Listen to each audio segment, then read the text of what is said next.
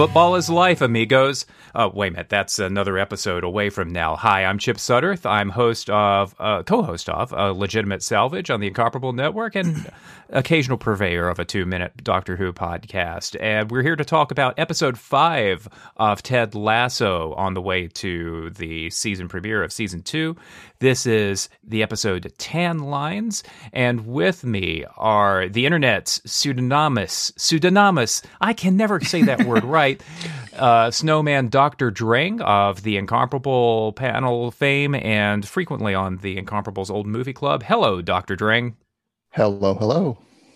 Also from the Incomparable Network, Guy English of Biff. I believe in practice. Practice. Practice makes We're perfect. We're, Ah. we're on a roll now. Let's keep going.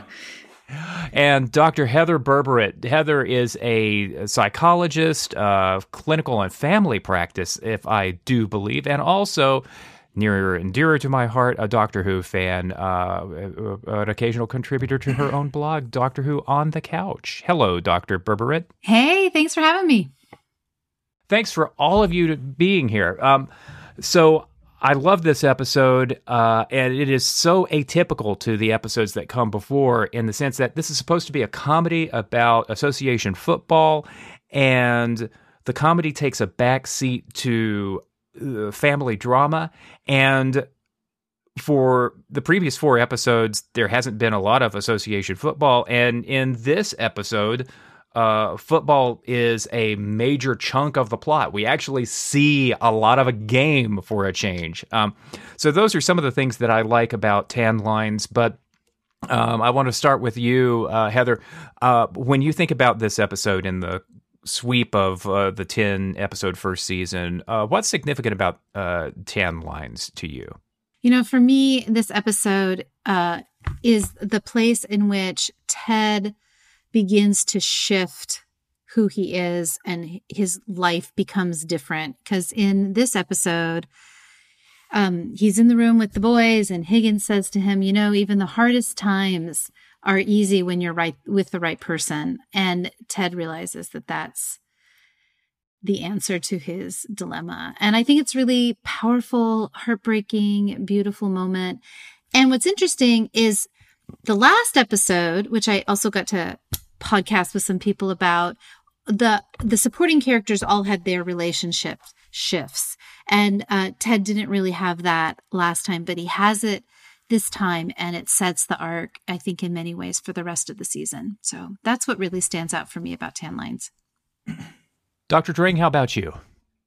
I- I think uh, to me this is sort of this is the emotional low point of, of the show, not the not the later episode where uh, you know Ted has trouble signing the divorce papers and has sort of a crisis. I, I think this is the low point because this is when he realizes that that's what's going to happen, and this is when we all realize that that's going to happen. Uh, I think that uh, this this episode does an awful lot of plot work for the for the show as a whole. There are a lot of things going on in this episode with uh, Roy and Keeley, with Ted and his, and his relationship, and a lot of things that and with Jamie and Ted with his relationship with with uh, with Michelle, but also his relationship with Jamie, which later pays off. Um, there's a lot going on here, and I think this is probably the least funny show. There are good jokes in it, but they are they don't come as fast as they do in the other episodes. Even in the other episodes where there's a lot where there is also a lot of drama, they are generally funnier. And I think it's not because there's emotional parts in this in this episode. It's because there's just there's a lot of plot machinery going on in here. Yeah, it's it's it's a very it's a very story episode Mhm. of Ted Lasso. hmm Guy, how about you? Uh, I mean, not only is it the midway point, I think it's kind of the peak. Like, I think they've sort of constructed something really perfectly here. Um, yeah, this is where we need to pivot, right? We've set everybody, we've spent, what, four episodes prior to this, setting everybody up, sort of learning who they are, how they tick, uh, introduce the characters as individuals, and then sort of had them come together uh, the episode prior at the gala. Um, and now we're sort of we're going to see the rest of the uh, season home, right? So we're going to set up the central uh, uh, thrust of the relationship between uh, Roy and Keeley, uh, between you know, as Drang just said, between um, and Heather, between uh, all of sort of our major characters. Um, at the same time, I really sort of I thought the sports worked really well in this episode uh, because he didn't really need to know a lot about how soccer works in order to understand the basic lessons that were being taught and uh, we were seeing these characters express themselves on the pitch, and it is a heightened version of their personalities. And through that, there's a lot of shorthand just given away Jamie acts on the pitch, or Roy acts on the pitch, or Sam, or anybody. Um, and that shorthand helps uh, give a lot more depth to these characters in a much shorter amount of time. You know, uh, I've been watching this episode over and over again and taking all kinds of notes for this podcast and all that. You know, I think I've seen this episode like five or six times, honestly. I, I watch this show a lot. And when when you Heather mentioned um, Higgins saying that uh, saying that about if when it, it, when you're with the right person everything is easy, I I always saw that line as being sort of sort of sort of wrong on its face. There are lots of times when you're with the right person and things are not easy, but they're not talking I think Ted has this moment where he realizes that he's not that he, this doesn't apply to Ted. This applies to his wife, to Michelle. She's not with the right person. Right. Right.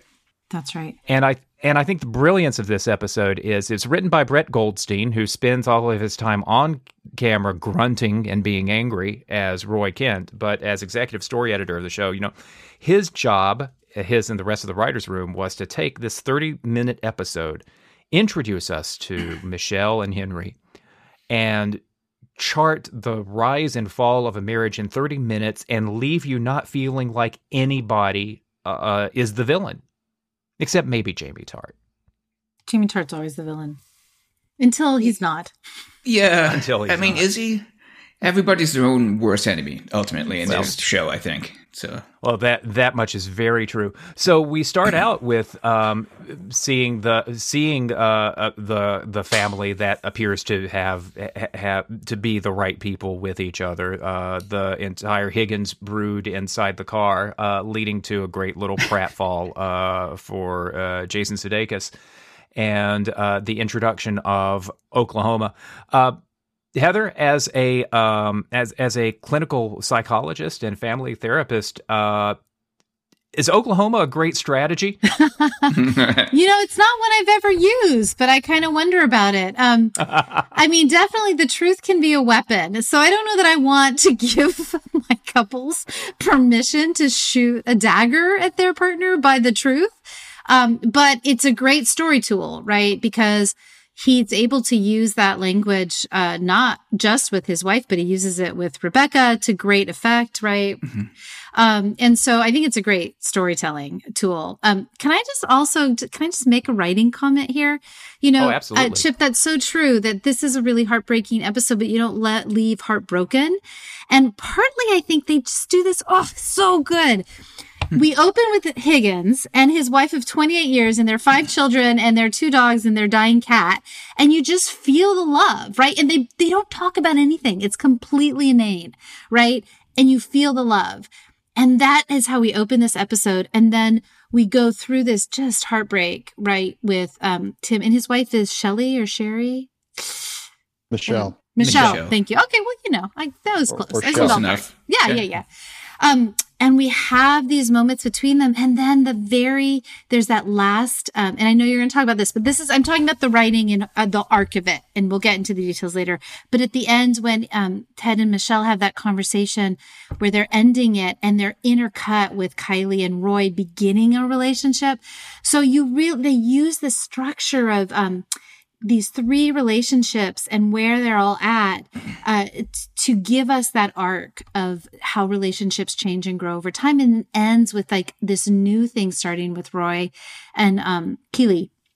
So i just just in terms of writing and doing so much in 30 minutes i just thought that was just so incredibly well done. So yeah, I just had to say that bit about it. And I think that's why we leave feeling good because we leave feeling good because Roy and Keeley are flirting with each other in the parking lot and you know they're totally going to get it on, right? Like there's so much chemistry there. So, anyway. Yeah. Um, so we meet them on the pitch, on the practice pitch. We see uh, we, we see Ted being an active coach and sort of he, he's getting the measure of his players and he's getting the, the measure of himself a, a, as as a coach in this situation. And um, Jamie's just Jamie Tartt is. In, in, it's increasingly evident that not only does he think a lot of himself, but he really doesn't think a whole lot of his other teammates, and it really shows in that practice. Yeah, I mean, he explicitly says so after, which is, you know, in case you, in case that hadn't been underscored enough, it he really sticks it to him after. Uh, and then, in fact, turns around and is kind of uh, sweet to his kid, Henry, but in a in a way that's trying to twist a knife. Like I know you can't argue with me right now because you your kid's here, so I'm gonna say these. Uh, I'm going to say things that have meaning to you, and it's going to seem innocuous to the kid, and it's he's just being a real jerk. I take it back. Maybe Jamie is the the bad guy. but you know what really see, twist the knife in that scene? Jane. I'm sorry. Go ahead. Well, uh, uh I was just gonna. I was until we see Jamie's dad. J- yes, Jamie. Jamie is Jamie's the bad guy. He's still the bad guy. I mean, you you can you can rise above, and he certainly doesn't, and he doesn't really try. Yeah, he has his I, moments, though. I mean, again, not in this episode. Uh, this episode is probably a low point for Jamie. He, he oh, is yeah, probably sure. absolutely at his worst in this in this episode. I can't remember another episode. Jamie's always kind of a dick, but I don't remember him being quite so much of one uh, in any of the other episodes. I, I watched the subsequent episode, and uh, he's kind of a dick there too. Except at the end, uh, are we spoiling stuff in for future episodes? I don't know, but anyway, we're totally spoiling stuff. we are okay. absolutely assuming that everybody's watched all ten. Okay, perfect. So they they have a ritual to cleanse their their room yes. of of ghosts. And Jamie does, in fact, come by at the end and throw in the cleats that his mom gave him, and he gives a little story about how his dad was a huge dick to him, and he uh, went down that road rather than going down the supportive road of his of his mother. So I think that's where they kind of start redeeming him a little bit. Ultimately, I mean, we know how it works out. It doesn't really work out. Uh, Heather, I believe I went on a little tangent there. And you had something to say. No, I totally interrupted. I'm sorry, you guys. I just wanted to say that one of my favorite moments of this episode is what really twists the knife in that scene between Ted and Jamie is when they're walking out and Ted's son Henry starts singing Jamie. Talk, that, that, like so that's great. what twists it. I mean, that's the twist in the knife, you know? Yeah. yeah. Let's come back to that in a minute. I, I don't want to miss one of the funny lines uh, in, in, in this episode, the, the metaphor, as it were. Mm-hmm. Uh, and I want to throw that to Dr. Drang. Uh, you, you mentioned that this is uh, not the funniest of the episodes, but it does have a few uh, laugh lines that are also very significant. Yeah, so when Michelle and Henry, the, the wife and son, show up, they're on the other side of the practice field, far away. And uh, Ted sees them, says practice is canceled after talking about how we're going to keep practicing until we get this right. And, and you know, does the usual coach thing on that then he just he says practice is canceled, which we think is the joke, and starts running across. Uh, uh, uh, Nathan then says it's a lot longer than he thinks it is, and Coach Beard says metaphor, and and it is, and it's and it's very nice. And there's another metaphor later on when Ted finally gets there, out of breath, and says, "I thought you were going to meet me halfway." Ah, well, that's that's both metaphor and a bit of foreshadowing. Yeah, this it episode is, is, so sorry.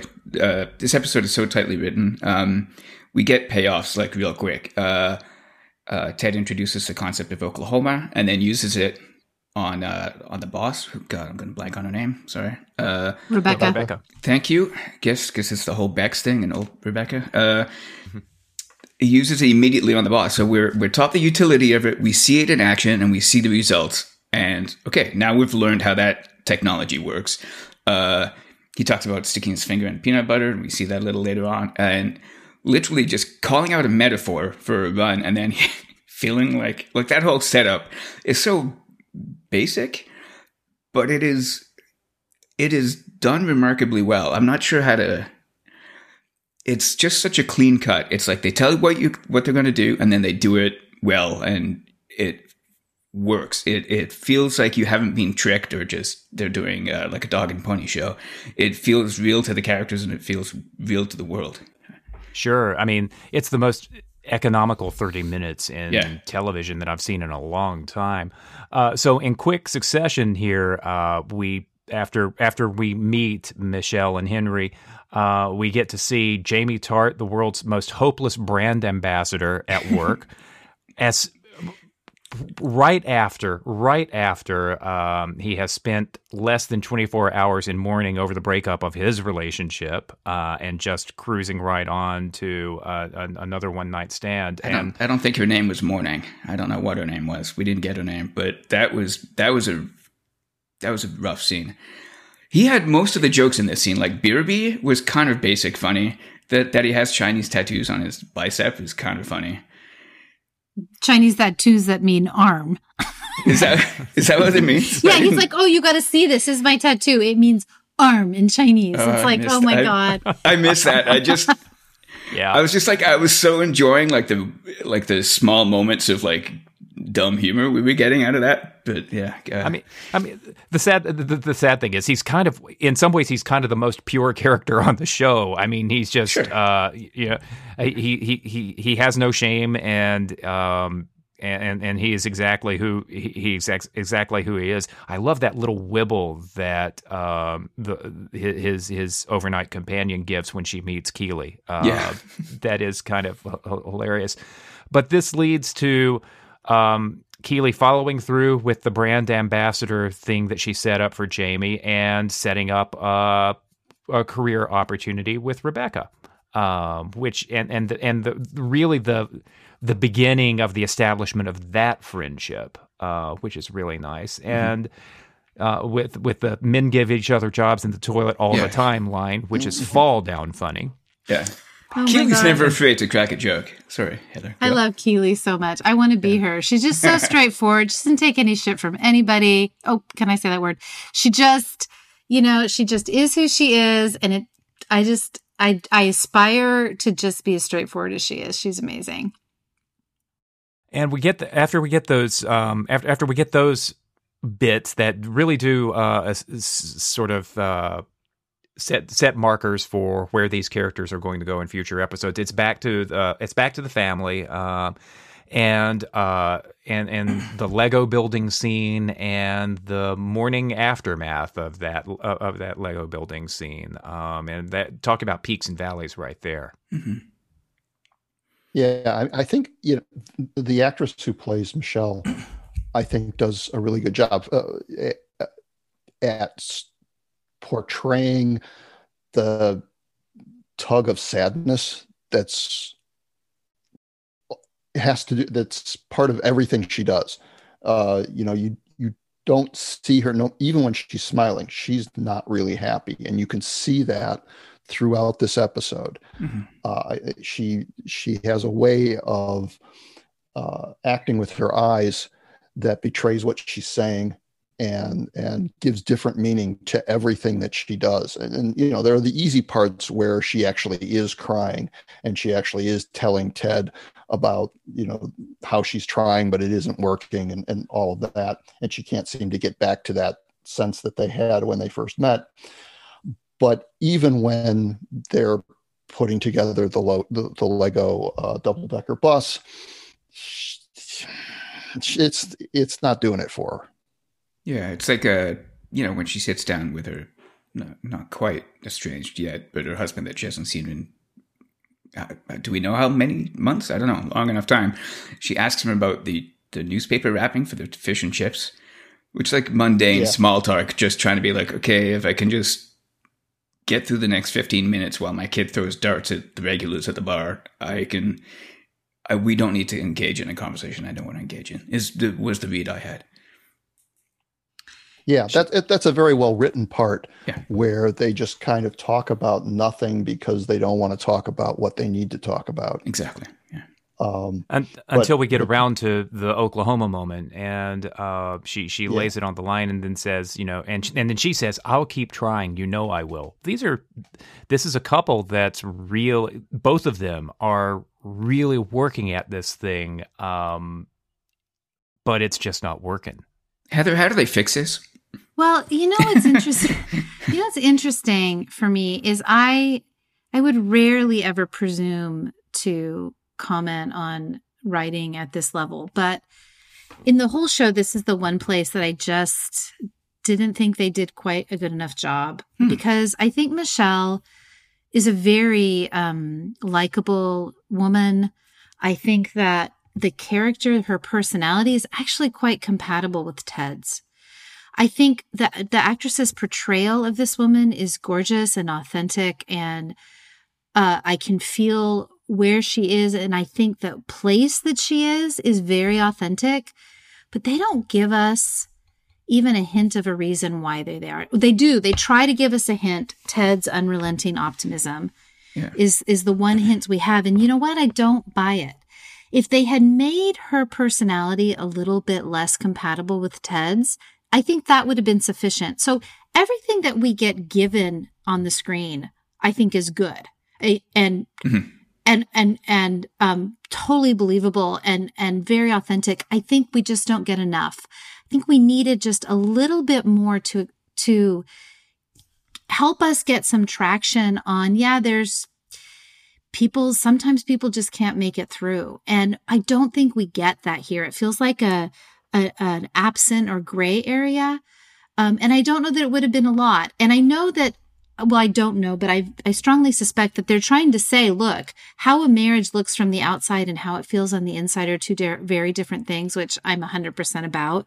Um, so I get that stuff happened between these two characters that we will never know about because it's not relevant to the story. Mm-hmm. But the fact that she can't find a way to want to make it work with him anymore, that is relevant to the story. And I don't think they give us enough there. So that's really the only criticism I have. Um, he he does say at some point, I forget if he's talking to the, the his management team in the uh, in the office yeah, the talking, future Diamond Dogs. The, yeah, yeah. Uh, he's um, he's talking to them, uh, and I, I, believe he says something like, um, uh, "Everything I tried to do to help her out failed. Like it, he found himself running against a brick wall, which I could see. Like if she just wants some kind of support, and he's like." Pick yourself up by the bootstraps. Let's go get them. And she's like, I could just really do with a good cry. I've had a bad day maybe that's it but they don't they don't put it on the screen so you, you know, know, i thought i thought about this a lot um because i didn't want to criticize if i mm-hmm. you know if i didn't really buy it and um the thing is ted is just not like that with the other characters like yes he is unrelentingly optimistic but he is able to drop down beyond that i mean we, he does it yeah. with jamie in this episode where he goes yeah. to jamie in this whole germophobic conversation right so he's quite capable to meet people at different levels um, and I, I did wonder about that. I just kept trying to fix it because that is a problem of the fixing it. Um, I yeah. just felt like it wasn't a big enough bite to feel satisfying enough for me. And of course, I come at this with a very specialized, nerdy knowledge very. base. So I buy, I understand that. But I still wish there'd just been a little bit more. There's definitely a way to portray a yeah. couple that can't make it work where nobody's the bad guy. You right. can get both sides and they just can't find their way through. And I just didn't think we got enough of, enough conflict between them. So yeah, I think we need to know why Ted is in Richmond in the first place. And we need to know that it's not his fault, but ultimately something didn't work out. And they didn't spend the time on the relationship as much as to just tell us that, like, look, this relationship's not working somehow. Sure. And who knows? They're probably high school sweethearts, and she's he may not be the same with her as he is with the people that uh, basically report to him on his team, right? Like there's a while he's emotionally capable of getting there, not necessarily with somebody who's been with since he was like 16. Well, so. And I would have liked to see that. Like I'm yes, wondering, yeah. it would have been such a rich scene to give us that moment. And it's, can, you know, they're such good writers. They could have given it to us in three or four lines, right? And we would have yeah. said, "Oh, I see that. Yep." Yeah. Um, and they just didn't. Well, so yeah. I'm going to introduce some conflict here because mm. uh, I disagree. I disagree entirely with Heather. Bring it. Excellent. Here, so I think this is economy of storytelling. We don't need to see Ted and and Michelle's relationship in that level of detail because we've already experienced Ted. And although I think everybody likes Ted, that's why the show is successful. I think all of us can recognize that at some point it's going to be too much and if and if we have to be with ted all of the time we might not like it as much as we do spending 30 minutes every week with him and there are some times there uh, early on when he is just absolutely f- kind of forcing himself on on um, on Rebecca and and, yeah. and, and, and just trying to ingratiate himself to and no no and, and he's being really genuine. He wants to build a good relationship and he's not asking anything of her, but he's he's he, he's clearly missing the psych the uh, the nonverbal and verbal cues that she's giving him that uh, this is not the kind of working relationship that she wants. Yeah, if, if I was, exactly. could... and, it, and it goes back to and it goes back to guys pointing out of the Oklahoma joke because that whole thing is uh, is you know Ted saying you really like these kind of these kind of uh, talks where we share things, don't you? And she says, I do. And he says, Oklahoma. And she says, I do not. You know, and that, and that's, that's the kicker joke before they go into the, uh, into the, the credit scene. It's uh, inappropriate. If, if I, yeah, if I knew somebody was bringing cookies to their woman boss every day and she said she didn't want them, I mean, we get away with it because she really does want them, and you know, we're trying to re- rehabilitate her from like ice queen kind of thing. But from the outside, uh, that's a that's kind of a screwed up relationship right by itself. Yeah. Uh, so I I just think that uh, you know an episode where we have more of Ted and Michelle, I think would be too much. We we know what Ted is, and I think we believe that Michelle is a normal person, and a normal person is going to get fed up with Ted. Again, uh, you know, he's a great character, and there are a lot of great things about Ted but enough is enough. And I, I think living with him would be, and I think we could all see that living with him might be difficult. You know, even, you know, Beard doesn't live with him. And, you know, Coach Beard and he get along very, very well. Up until they gets, don't in episode nine. Well, exactly. You know, uh, you know, because it's not. And, and, and, you know, when they, when they have their big fight, it's, Ted is again, he we like him as a character. I'm not sure we'd like him as a person that we have to live with 24 7. I don't think that you've introduced conflict necessarily, though, because what Heather was saying is that, uh, not to, I don't, I don't want to paraphrase you. Obviously, Heather, you right here. Uh, Please continue. Um, I see your argument is like you would like to know more about that character and how things went wrong. And I think, uh, I, think it's partially due to economy. And I think, Dr. Drang, you, you're agreeing. Uh, and yeah, I can't. I can definitely see how Ted could screw up a relationship after 30 years of that. That's gonna that's gonna add up a lot. Uh, so yeah, I mean, it would be nice to see what happened in that marriage, but I don't think we're going to go back there and visit it. Maybe no. maybe next year when he yeah. sees his kid or something, you know. But uh, I think we will get maybe one episode per season dealing with this sort of relationship. Well, Heather, could you uh, give us the last word on this, and then yes. we'll move on to the rest to the uh, to the action on the pitch? Yeah, I mean, Dr. Drang, I think you bring up excellent points, and I actually completely agree with you. I I don't want anything more about the relationship. I think I wanted a little different. I think Michelle is too hmm. accommodating a character. She's too sad. She's not angry. She's sad. She's trying to make it work, but we don't see any we don't see her, she, her personality as they've written her seems so accommodating that even if even if what we saw when she because she has lines right so those that moment when she's those moments when she's on screen she could say anything even if we got more um i need to be my own person or you're suffocating or i don't know you know that we just don't really get anything from her. If anything, she is more of a just, um, I mean, she, you can feel her so much, but we don't really understand why she's unhappy. And I think they could have just shifted how they wrote some of her lines so that we had a better sense of why she was unhappy, which would have given us more of the conflict in the relationship. But I completely agree with you. And I think they're excellent points. I had not considered that I could never live with Ted Lasso, even as, you know, I appreciate him and I concur. I don't think we want any more time with their relationship because it's not the point. I just wanted to know a little bit more about her, why she is so unhappy with him. Yeah. If and we could have seen that in her personality, or we could have seen that in the explanation she gives, or in even in their interaction. But every time we see them together, it's really kind of lovely, right? So you're like, well, why are you? Le- this is lovely. What are what makes you so unhappy? So I think we actually agree. We just have different parts maybe we care about here. That sounds that sounds right to me. And uh, so this leads to the soft launch of the Diamond Dogs project. And um, uh, Higgins's entry into the inner sanctum, which I think is that's a signal to uh, the fact that he's going to get closer to doing things the Ted Lasso way uh, and lead to uh, and, and and in a way it's going to lead to uh, Jamie Tartt getting sent back to Manchester City uh, in the next episode when he helps when he helps Ted uh, with the curse uh, lifting experience, and uh, but we but that takes us to that takes us to the actual so- soccer game, an actual soccer game on Ted Lasso. Who'd have thought it?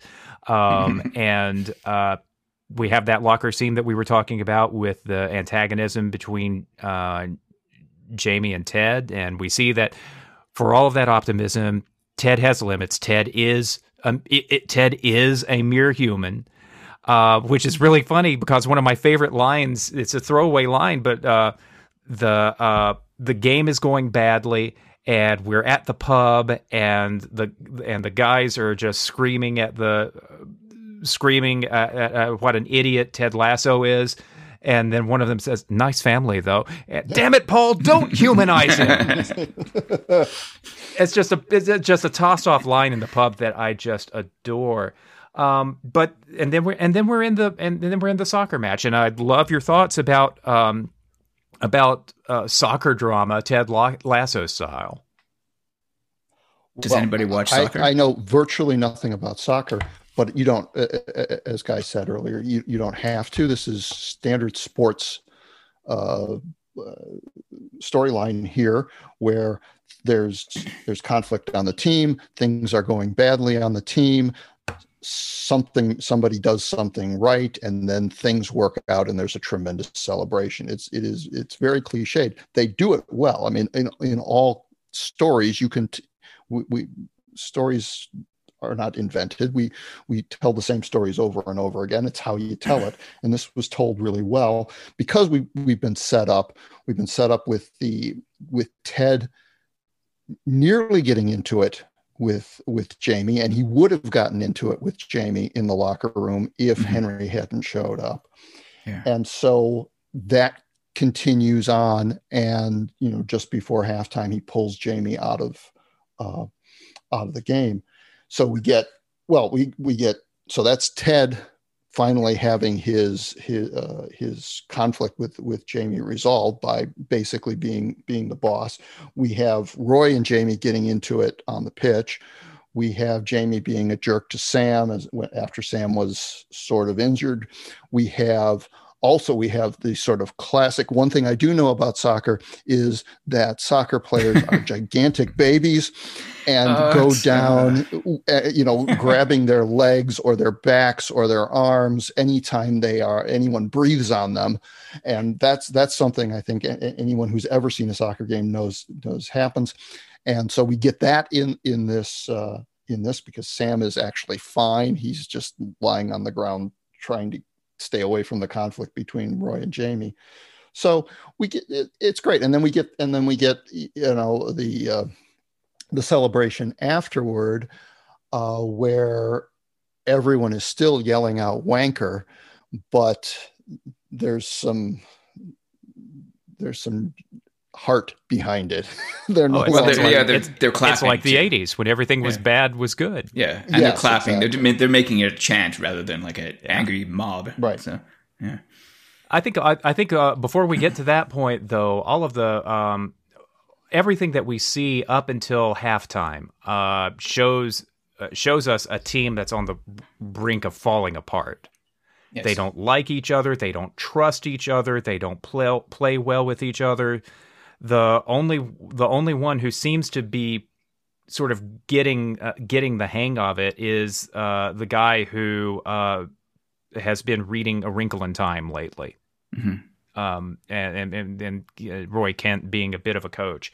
Um, any other thoughts about uh, the sort of the, the, the team dynamics before we get get our locker room uh, conversation, Guy or Heather? I I I loved it a lot. I've watched a lot of soccer in my time. I'm a I was born in the UK, so uh, I was initially scared of the show, thinking it would just be a, an annoying fish out of water story, and I was very wrong. They do some fish out of water jokes, but they're always for fun, you know, like confusing a boot.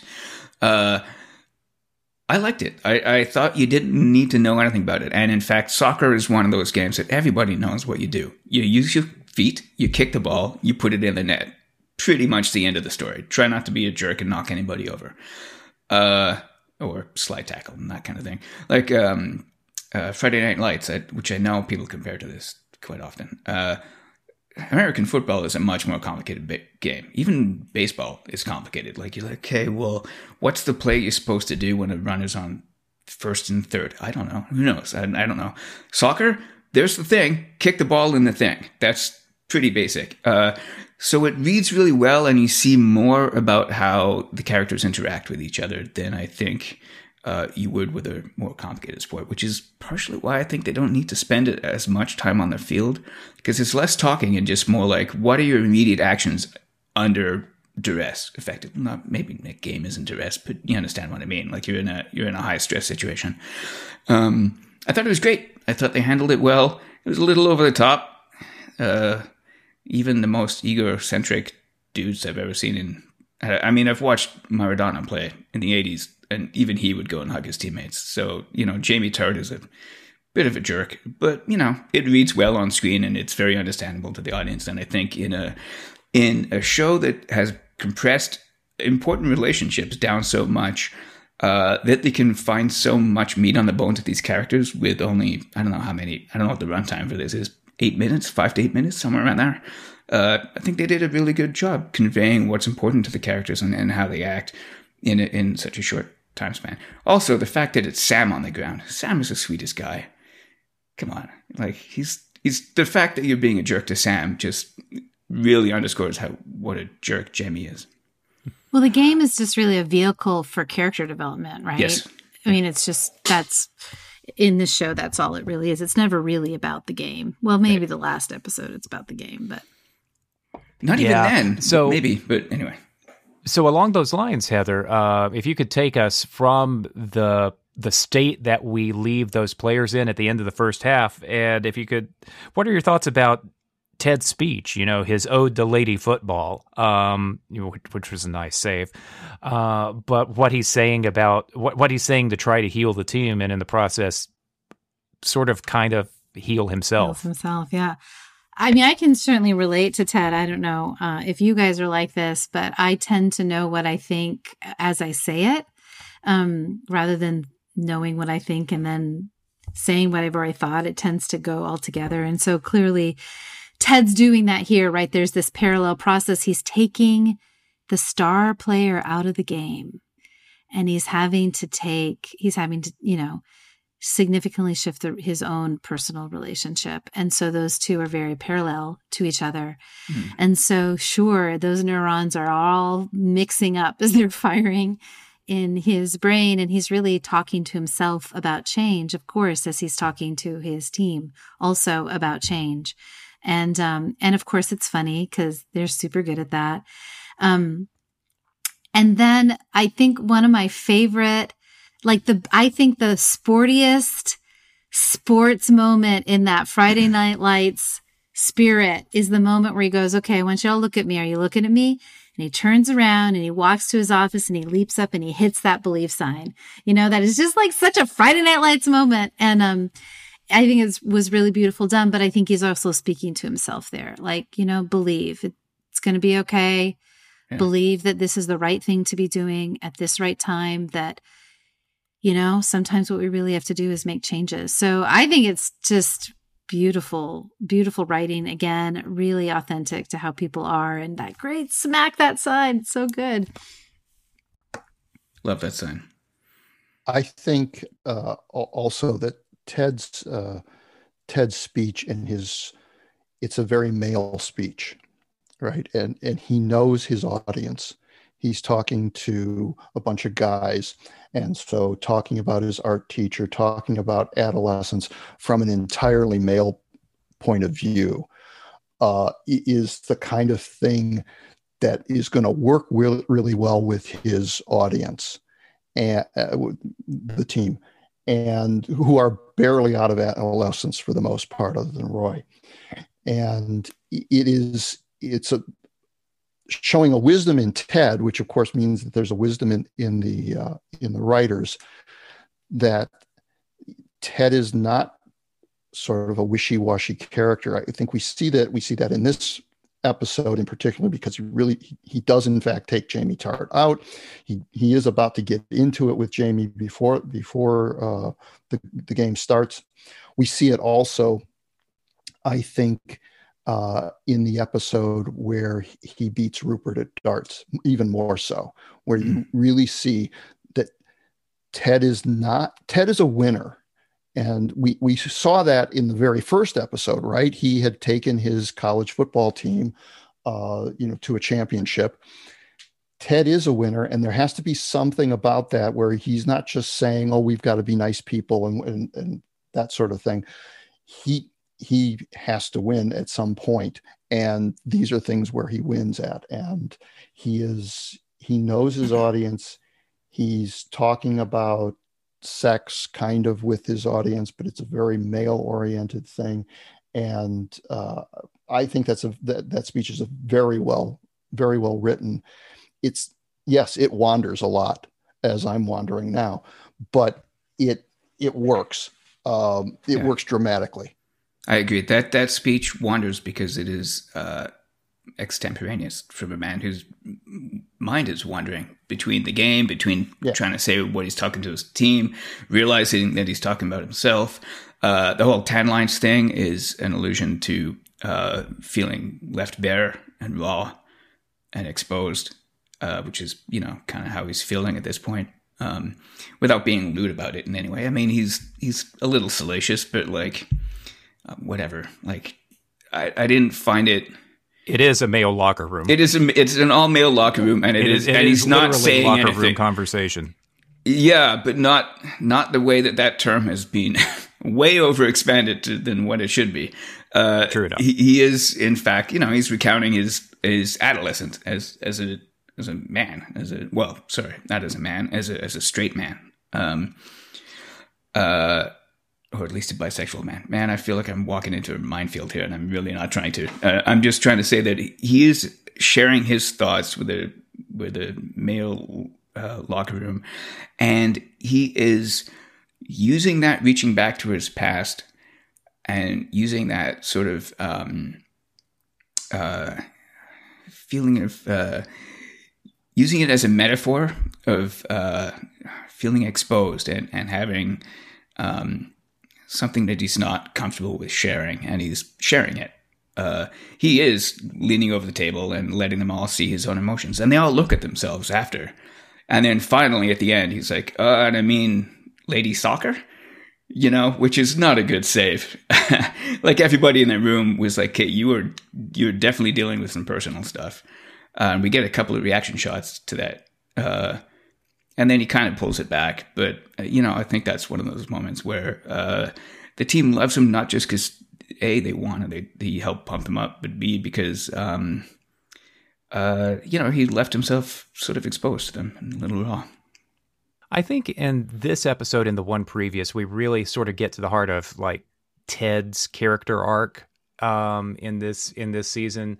I, it's not a very dramatic arc, you know. He's not he, he's not a boor or a bully. No, no, no. Uh, when we when, when we're introduced to him, but in when when he when he realizes uh, what an awful person uh, Rupert is in the previous episode, and as he's navigating the personal stuff in this episode, I get the feeling that he is not just he's he's not just saying the right things and being an inspirational figure to his team, but he's also learning how to be a better and better listener as time goes on.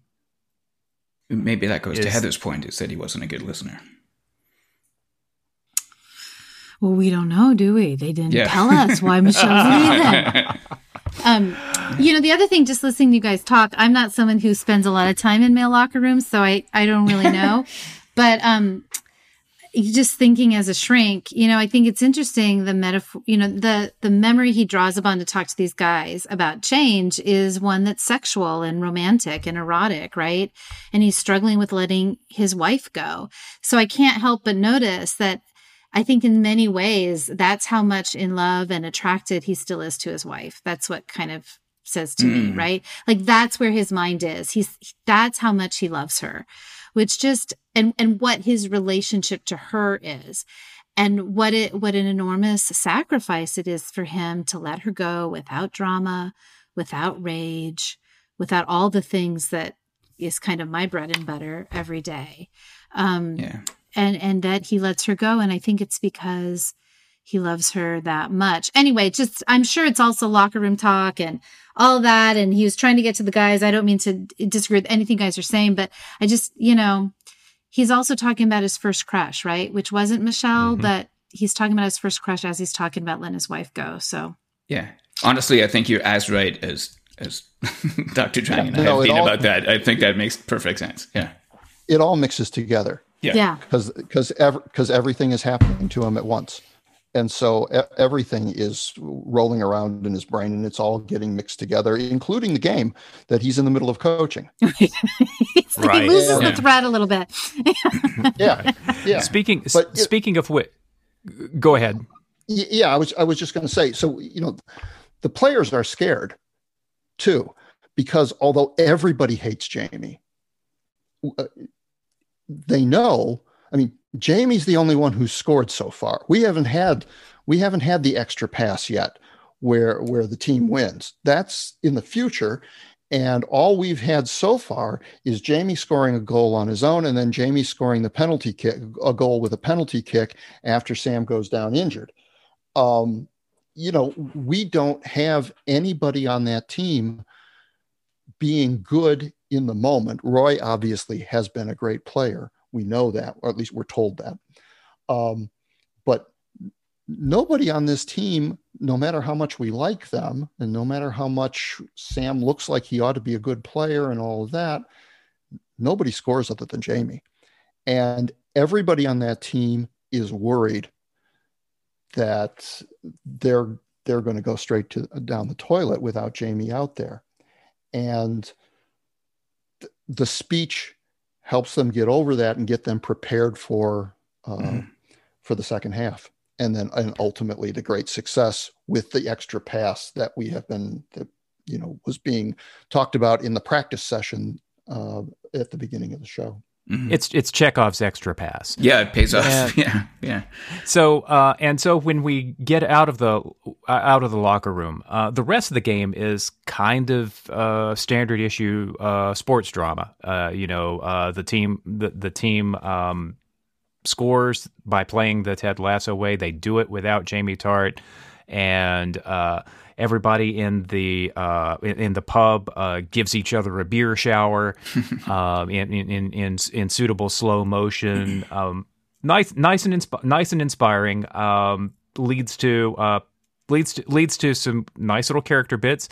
Rebecca's disappointment that uh, benching Jamie Tartt actually worked. She thought she had Ted right where she wanted him, and no, he's yeah. succeeding the uh, the uh, crowd is cheering his nickname with enthus- with enthusiasm, affectionately, um, affectionately, um, uh, which leads to the uh, which leads to the best line of the whole thing.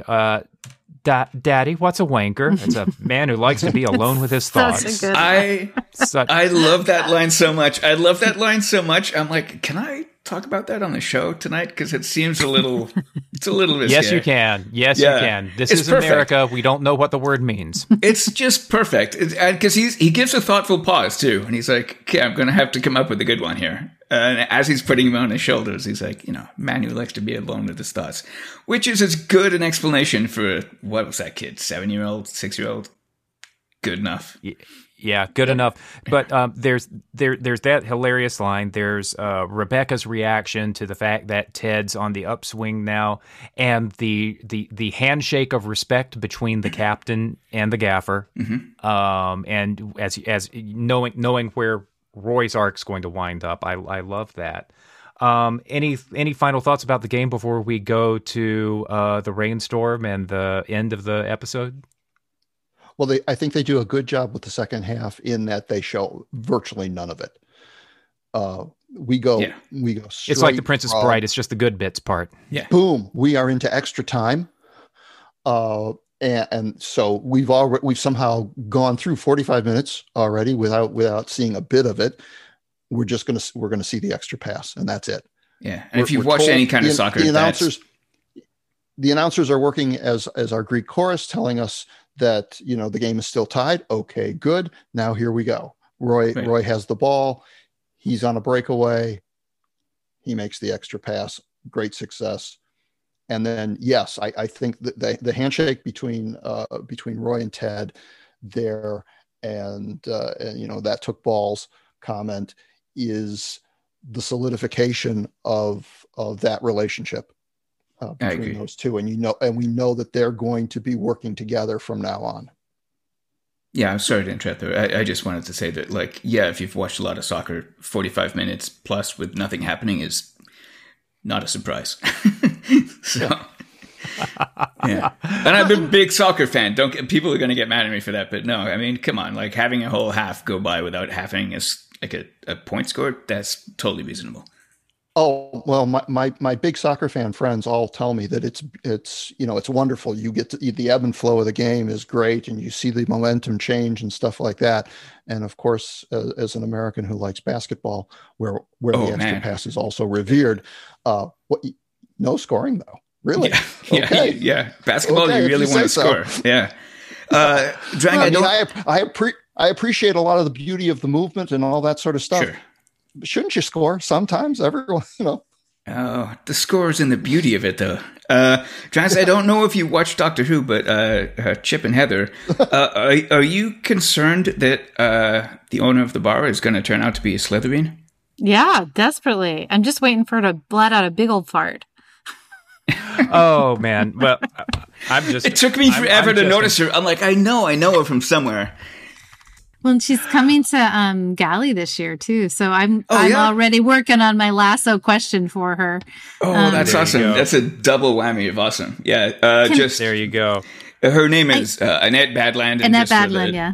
for the for the listeners at home, she was on what 2005 ish episode of uh, Doctor Who. Three, three, Three. of them. Three of them, Of yeah. course, of course, our executive story editor and uh, captain on the pitch was also a doctor in a, uh Jodie Whittaker episode of Doctor Who. So, Was he? Um, Oh wow, absolutely. very cool. Check out the Okay. Serenga conundrum if if if if you can. So bringing it back to the end. Um, so we've had our we, we've had our game. We've had our denouement there. Now there's nothing left but the rain and two sad people and a tale of two parking lots. And I think that, uh, let's just sort of let's just sort of wrap up this podcast with sort of the wrap up of the show and the relationship and how you think this episode uh, f- finishes everything up. I think there is um, no greater way to express love for someone than to let them go.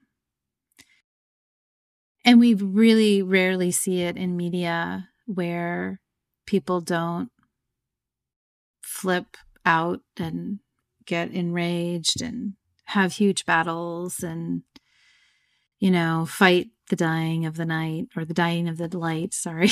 um, but I, I think the scene between Ted and Michelle is really beautiful, and of course, it's completely heart wrenching and, um, but really beautiful. I mean, he loves this woman, and he would have been happy with her for the rest of her life, and she could not be happy with him for whatever reason. Um, and so they separate, and uh, it's quite heartbreaking. But interspersed, as I had said at the top, with you know, Keeley and Roy you know, starting to flirt with each other in another parking lot and kind of seeing that cycle of how relationships begin and end and then begin again. So I thought it was is a little on the nose, you know, a little on the nose, but I think they earned it with how crafty and um, good they had written the rest of the episode. I think we, I, I was totally able to roll with the on the noseness of the two parking lots. So I thought it was quite well done. Yeah, I think another thing that is maybe a little too well on the nose or, or a cliche is that it's it's clear that Keeley knows what's going on with her and Roy, and Roy and, and she's just she's waiting for Roy to stop messing up because yeah. he has you know when he, the, the, locker room scene between the two of them where she ultimately asks him through a text message whether it was okay for her to pee you know that he is stumbling like i'm stumbling now with words but she knows what's going on. And the fact that the woman knows what's going on and the man is kind of stumbling around is definitely a cliche. There's a lot of truth to the cliche, but but still, mm-hmm. it, it is a cliche. But we, ex- I accept it at least in this situation because Keeley has shown herself to be wise about all kinds of relationships. Yeah. Up until now. So it's not surprising that she knows what's going on between her and Roy, while Roy is gradually coming to the to his own realization of it. Well, yeah, because Roy can't read a social cue if it stuffed itself up his nose. So right, yeah, right. so yes. it's very yes. congruent with their characters that she's like, "Uh huh, I see you," and he's like, "What? What's going on?" You know? yeah, yeah, yeah. I mean, he has to be told not to approach a woman in a dark parking lot at the like. Come on, Roy. That's. But don't you love that she yeah. says that? I mean, come on. In I do. And I, then I that do. he gets it. Yeah. Well, yes. Yeah. In the age of Me Too, ongoing, endlessly, Keeley's just like, don't F with me. Like, you don't yeah. do that. And, oh, I'm sorry. I have to pee. Can I go do that now? Like, she just, Dust does not defer to them. She doesn't give in. She's just like, yeah, this is BS. And I'm just going to make sure you are super clear about that. So, one of the things I love about her. Yeah, she is as sincere in her admonishment as she in is as she is in in her adoration for yeah. you know Rebecca and for anybody else. She's just a very sincere person and really I could see why she's with Jimmy Tartt, but you know, once she starts I think, well, I mean, we're led to believe when she meets Ted, but whatever, when she starts growing up a little bit, she's, you know, she's done with that guy and onto uh, Roy for good reasons. Uh, you know, I think Heather and Drang summed it up really well. Uh, I don't really have a lot to add to that, and I think anything I do add will just detract from it. So uh, I'll just say I love that uh, Beard is just hanging out in the rain uh, with two beers for his buddy because he knows something not great is going to happen. And he's, you know, he's either hanging out in the rain or he's sitting in the bar just looking out the window, waiting to show up there with a beer for him. And, uh, yeah. Get on we him. all need, in, in, in a moment of crisis like this, we all need a friend and yeah. a park bench and a pint. Doesn't say anything. Just, you know, chills out. Oh, and then, then the, the uh, again, setting up immediately what they set up, uh, paying off immediately what they set up in the beginning. Uh, the older guy with the scarf on, and uh, Ted, Ted, is careful to call out the scarf because that's the clue to the viewer that we're going to see right. that guy later. Like anyway, they they pay it all off, and he. What does he? I don't know. He says, "Good job, wanker," or something. Yeah. Like he, well yeah, done, wanker. Yeah. Well done, wanker. Yeah, and I, I just love those small little payoffs. That's you know, it that is one of the fewer jokes that we got this episode, but it really just cemented like, well, you've you've lost the love of your life, but uh, the town loves you in a weird way. So that's good. It's a great episode. It's a yeah. It, it's it's a it's a turning up it's a turning point in uh, Ted Lasso. I think there are there are better episodes or episodes that entertain me more than this one, but in terms of giving heart to the whole series and giving a shape to the arc, um, I love it. I love it. Mm-hmm. Uh, taking taking into account uh, Heather's uh, caution about uh, Michelle's uh, character development and the and, and the relationship. Uh, that aside, um, this is this is really good television and uh, and it does a lot for the series as a whole i think can i ask a question yeah okay now i could be revealing myself as really a blockhead like jamie but why is it called tan lines because of the reference to uh, Ted's old art teacher. The first time I saw tan Oh, lines. the first time I saw. Sorry, that's where I was going by saying I should have. I should have said, yeah, that's where I was going with the whole thing where uh, he's feeling exposed and through the tan lines. It's it's it's lines. it's flesh that is has not been touched by the sun and as Yeah. such, you know, like uh, Got it. more raw. I, I think yeah, I think the words are only used that one time. they are. Yeah, Well, we've been talking about a 30 minute episode uh, for about an hour here. And and I promised myself I would Yay, never us. quit anything in my life, but I think we need to let this go. um, um, I want to I want to thank uh, the whole panel for being a part of this conversation. Dr. Drang, uh, Guy English, Heather Berberet. Thank you all so much for being with us on this episode. When we come back to Football is Life next week, we will have a curse to disperse. Thank you all for listening, and we'll see you next time.